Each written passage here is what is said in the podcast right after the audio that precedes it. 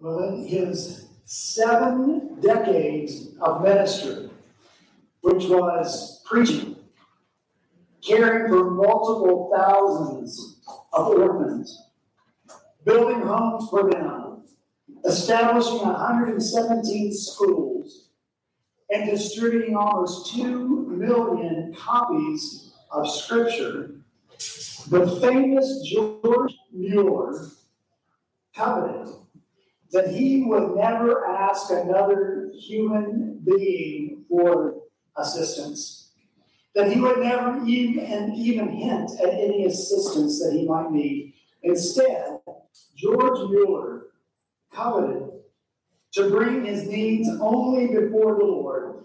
And during the course of his ministry, which ended with his death in 1898, over $7 million, $500 flowed through the hands of George Mueller into kingdom work in this world. The following are quotes from an interview with George Mueller in the year before he died. The interviewer asks, Have you always found the Lord to be faithful to his promise? Mueller responded, Always! Exclamation point. He has never failed me. For nearly 70 years, every need in connection with this work has been supplied. The orphans, from first until now, have numbered 9,500, but they have never wanted a meal. Hundreds of times we've commenced the day without a penny, but our Heavenly Father has sent supplies the moment they were actually required. There never was a time when we had no wholesome meal during all these years I have been able to trust in the living God alone. All has come in answer to believing prayer. The interviewer asks, Have you ever contemplated having a reserve fund? Mueller. To do so would be an act of the greatest folly. How can I pray if I have reserves? God should say, Bring out those reserves, Mueller. Oh no, I have never thought of such a thing. Our reserve fund is in heaven. The living God is our sufficiency. The interviewer asks, Have you ever saved money for yourself? Save for myself? Never. I dare not save. It would dishonor my loving, gracious, all bountiful Father. And then the interviewer asked, if George Mueller might offer just a piece of advice uh, that he could share with others who are giving their lives to the ministry. And who responded, Seek to depend entirely on God for everything. Put yourself and your work into His hands. Undertake it in prayer and faith and never give up.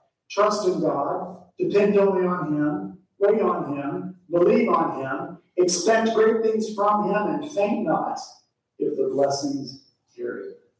Well, we hear stories like that about George Mueller, and we have varied responses, do we not? Uh, the, the first response might be to dismiss the story as coming from one who was a different kind of Christian than you and I should be, sort of an ET, an extraterrestrial type of Christian. Maybe Mueller's story annoys us a little bit because it puts before us a standard that we believe that we cannot meet ourselves. Maybe we feel guilty because we're more, not more like a George Mueller. Maybe we determine that if we should try to live this way, we would be an utter failure, and so we have fear when we hear the story of George Mueller, or we fear that God might fail us if we attempted to live as George Mueller lived. Let's do this. Let's not dismiss the story or be annoyed with it or feel guilty or fearful. I think the best response to the life and the story of George Mueller is for you for me this morning, right now, just to begin to trust a little more in the power and the provision of God. That's what we ought to do, to trust in the provision, the power of God. And that's what I want us to talk about as we come to our passage this morning. If you take out your Bibles and turn to, once again, the first letter to the Corinthians, and someone might provide a Bible for me, as I see that one uh, before me, and I have it not memorized. Can somebody loan me a Bible? Is this a true Bible with ESV? All right. I'm just wanting to make sure. All right. For those of you who have the ESV, you're not, the Lord will show you the light. Have you found your place? First Corinthians chapter 2. When you've got your place, let's stand so that we might hear read the word of the living God. This is the word of the Lord. And I, when I came to you, brothers, did not come proclaiming to you the testimony of God with lofty speech or wisdom, for I decided to know nothing among you except Jesus Christ and Him crucified. And I was with you in weakness and in fear and much trembling. And my speech and my message were not in plausible words of wisdom, but in demonstration of the Spirit and of power, that your faith not, might not rest in the wisdom of men, but in the power of God.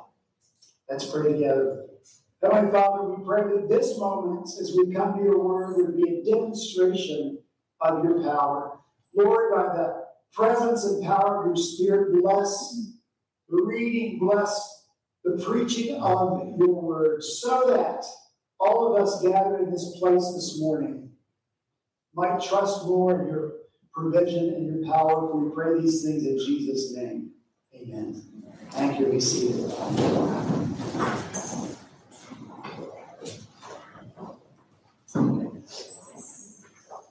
So if you and I are going to trust more in the power and the provision of the Lord, one thing we have to do is overcome an obstacle. And I want to spend our time this morning talking about this obstacle that must be overcome if you and I will truly experience the provision, the power of the Lord, and trust in it.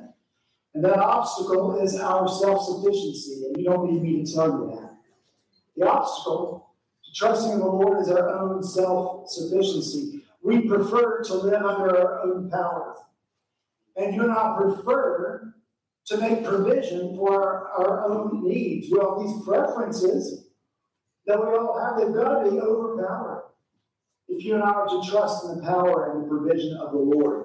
Last week, as we looked at these verses, we saw that Paul's ministry among the luminary philosophers in the city of Athens did not really go well for him.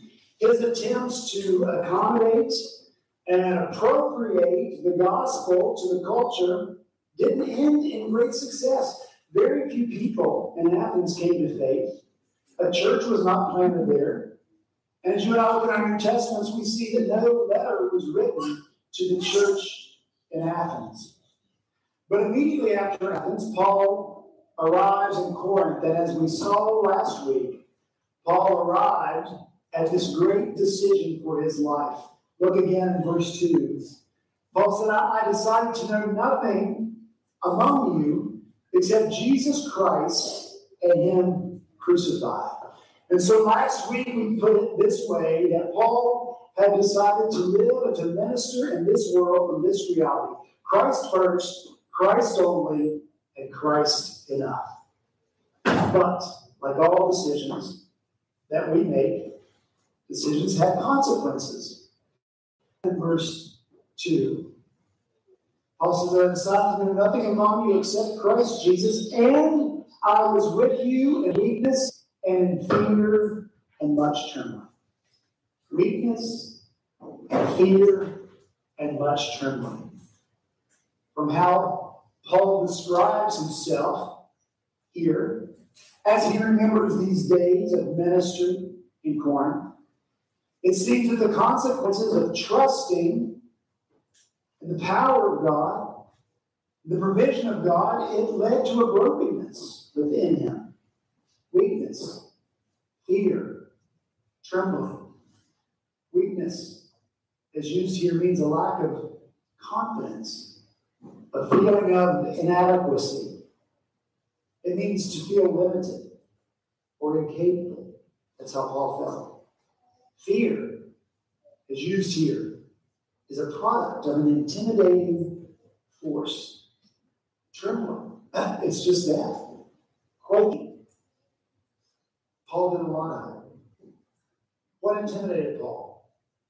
What made him fearful? What made him tremble? I don't believe it was the people. They weren't intimidated Paul. Paul had just spoken to these philosophers, uh, philosophers in Athens, quite possibly the smartest people in the smartest city in the entire world. Surely the people of Corinth were an easier crowd. Paul wrote in chapter 1, verse 26 Not many of you were wise according to worldly standards, not many were powerful, not many were of noble birth. Neither do I believe that Paul doubted power of the gospel. Again, in chapter 1, verse 18, he's already written, For the word of the cross is the power of God. Nor do I believe that what caused fear and intimidation to Paul was that Christ isn't enough. Again, chapter 1, verse 30, he's already written, and you are in Christ Jesus, who became to us wisdom from God, righteousness and sanctification and redemption. Come on. Wisdom, righteousness, sanctification, redemption. That's all anyone could ever need. Do you believe that? Jesus is enough. So, the weakness, the fear, the trembling. What they do here is demonstrate an end to self and trust and dependence on the Lord. No reserves, no savings. Christ first, Christ only, Christ enough. Nothing in my hands I bring. Simply to thy cross I cling naked, come to thee for dress, helpless come to thee for grace. When you sing that song, you've come to the end of yourself. And that obstacle of self sufficiency has been overcome. And when that happens, when that obstacle is overcome, look what the Lord does. Look at me verse 4. Paul says, My speech and my message were not in plausible words of wisdom, but in demonstration of the Spirit and of power. The Spirit and power. That's what we find when we get to the end of ourselves. The spirit and power. And listen, they are way better than that pot of gold that we all hope is at the end of the rainbow, right? At the end of self, at the end of self, there's the spirit and power of God. Jesus promised. Acts chapter 1, verse 8. He told his disciples, You will receive power when the Holy Spirit has come upon you. The immensely quotable Puritan John Trapp wrote this It's the nature of faith to believe God upon his word. It will not be, says sense. It cannot be, says reason. It both can and will be, says faith, for I have a promise. Jesus has promised us. He kept his promise to Paul. Do you know how much? Do you know how much the Lord loves to keep his promises to us? He loves to keep them. Paul's abandonment of self sufficiency then became a venue by which God could display and demonstrate his power. You and I have the promise of Christ and the power of Christ. When we are at the end of ourselves, no reserves, no savings, we have the power of the Spirit of God. Is that good news? John Calvin writes this about this power that Paul uses here. He says it's the hand of God stretching itself out to act powerfully through the apostle in every way. Can you picture the hand of God stretching itself out of the life and the ministry of the apostle Paul in every way, every situation? Power is needed, power is available. Acts chapter 18 describes Paul's time in Corinth. And we need to know that making this decision, Christ first, Christ only, Christ enough, no savings, no reserves, did not equal smooth sailing for the Apostle Paul. Acts chapter 18 tells us that the Jews opposed him and reviled, reviled him. You see, the enemy wanted to intimidate Paul, to silence him.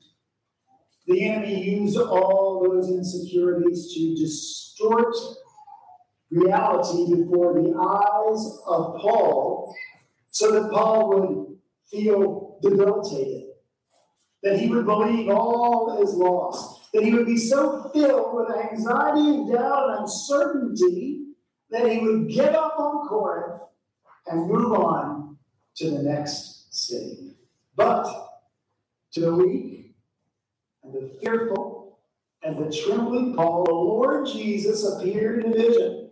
And listen to what Jesus said Do not be afraid. Go on speaking and do not be silent, for I am with you, and no one will attack you to harm you. For I have many in this city who are mine people. Go on.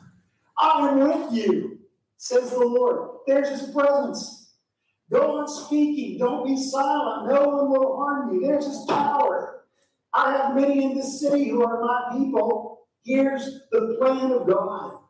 And it's through the brokenness of Paul, through the dependence on the Lord, that Paul is going to accomplish the will of God. Jesus has people for himself in Corinth, and they are going to come to faith through Paul's Christ centered preaching. Paul will grow in his faith and his trust. Listen, Paul, like you and I, we need to grow in faith trust. We need to. Paul is not infallible. Paul makes mistakes.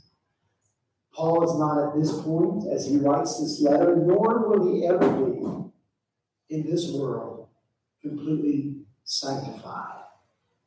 That glory is going to have to wait for heaven for all of us, right? Heaven.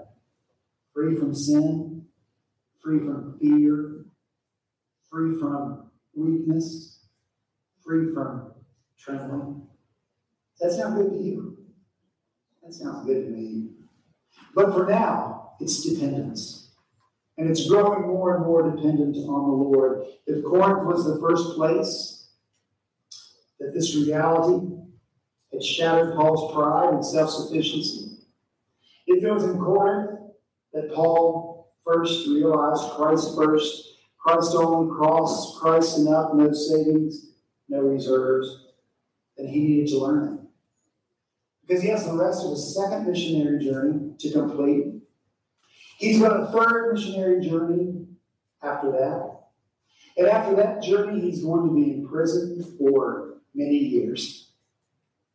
So he needs to learn now to trust in the power and the provision of the Lord.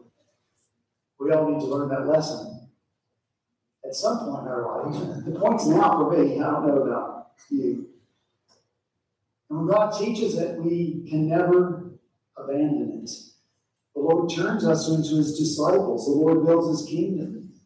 The Lord accomplishes his purposes through people who get over themselves and who trust in his power and provision. Martin Luther said it well that most famous of all his hymns Did we in our own strength abide? Our striving, striving would be losing we're not the right man on our side, the man of God's own choosing. Let's ask who that might be. Christ Jesus is He, Lord Sabaoth His name, from age to age the same, and He, He must win the battle. Our weakness cannot prevent the will of God, and our strength cannot bring it about. Our weakness cannot prevent, cannot thwart the will of God, and neither can our strength bring it about. In what ways are you too dependent on yourself? What are those things in your life that you don't even bother to bring before the Lord because you feel like you have them covered? And what would be the reasons that you believe that you have them covered?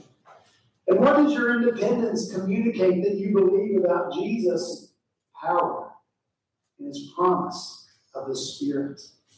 And what things do you not face because you feel weak, intimidated, because it make you afraid? Let's get over ourselves. No savings, no reserves. We have the promise of Christ, we have His Spirit, we have His power.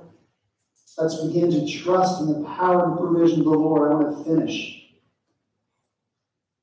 with these verses from Second Corinthians. Second Corinthians, chapter 4. Paul writes, For we, he and his team, we, what we proclaim is not ourselves, but Jesus Christ as Lord, with ourselves as your servants, for Jesus' sake.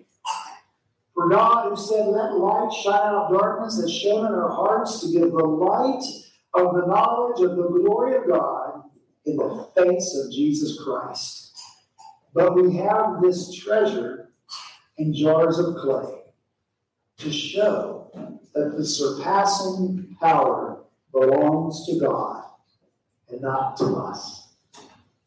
It's His power, not our power. Can you imagine? Surpassing power in jars of clay. They're so fragile, they crack so easily, they get so easily broken. In Scripture, a clay jar is a metaphor for human weakness. Weakness is not something to get over.